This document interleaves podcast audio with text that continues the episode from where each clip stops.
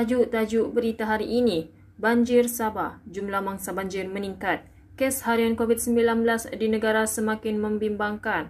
UTHM laksana PDP atas talian sepanjang tempoh PKP. Pertubuhan orang cacat penglihatan Malaysia, cadang vaksinasi OKU dipercepatkan. Kejohanan MSBK dijangka akan diadakan pada bulan Ogos. Assalamualaikum dan salam sejahtera. Bersama saya Atika Sudin dalam berita UMS FM. Mangsa banjir di Sabah kembali meningkat dengan 67 orang dipindahkan berbanding 27 orang sebelum ini serta dua lagi pusat pemindahan sementara PPS dibuka di Sok dan Beaufort. Jawatan Pengurusan Bencana Negeri Sabah memaklumkan PPS Dewan Datuk Seri Panglima Muhammad Dun Banir di Beaufort yang ditutup sebelum ini telah dibuka semula sejak pagi semalam.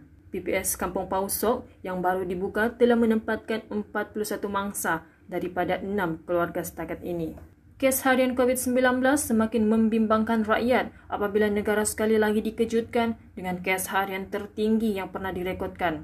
Ketua Pengarah Kesihatan Tan Sri Dr. Norisha memaklumkan kes harian tersebut merupakan kes harian tertinggi dalam sejarah dengan 6,806 kes direkodkan dalam tempoh 24 jam. Katanya daripada jumlah tersebut, 2,277 kes merupakan kes yang dilaporkan di Selangor, diikuti Kuala Lumpur dengan 655 kes, Johor 615 kes dan Sarawak 608 kes.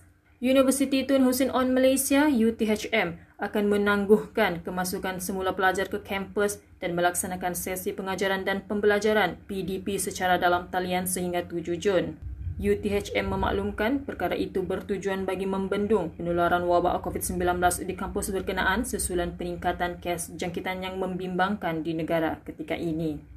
Menurut UTHM, pengecualian hanya diberikan kepada pelajar penyelidikan yang berkeperluan menggunakan fasiliti makmal, bengkel dan studio secara individu dan tidak berkumpulan.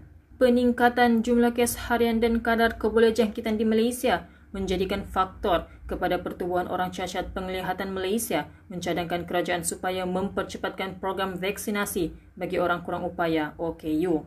Dalam satu kenyataan, pertubuhan tersebut memaklumkan agar peruntukan 1% daripada vaksin AstraZeneca bagi fasa kedua diberikan kepada golongan OKU. Melalui kenyataan yang sama, pertubuhan itu menjelaskan secara umum kemungkinan OKU terdedah kepada COVID-19 adalah lebih tinggi berbanding golongan biasa.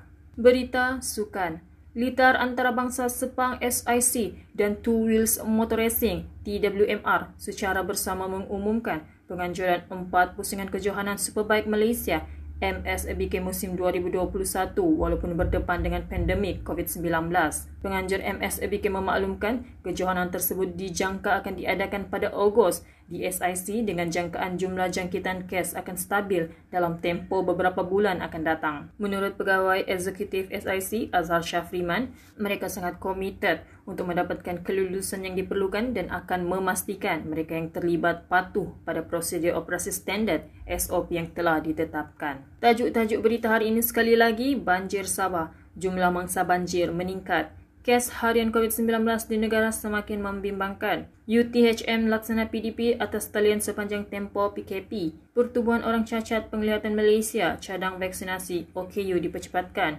Kejohanan MSBK dijangka akan diadakan pada bulan Ogos. Sekian berita dari UMS FM. Berita itu tadi disunting oleh Atika Sudin.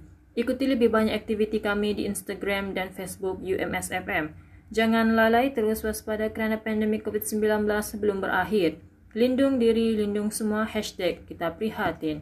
Salam hormat dan salam sejahtera.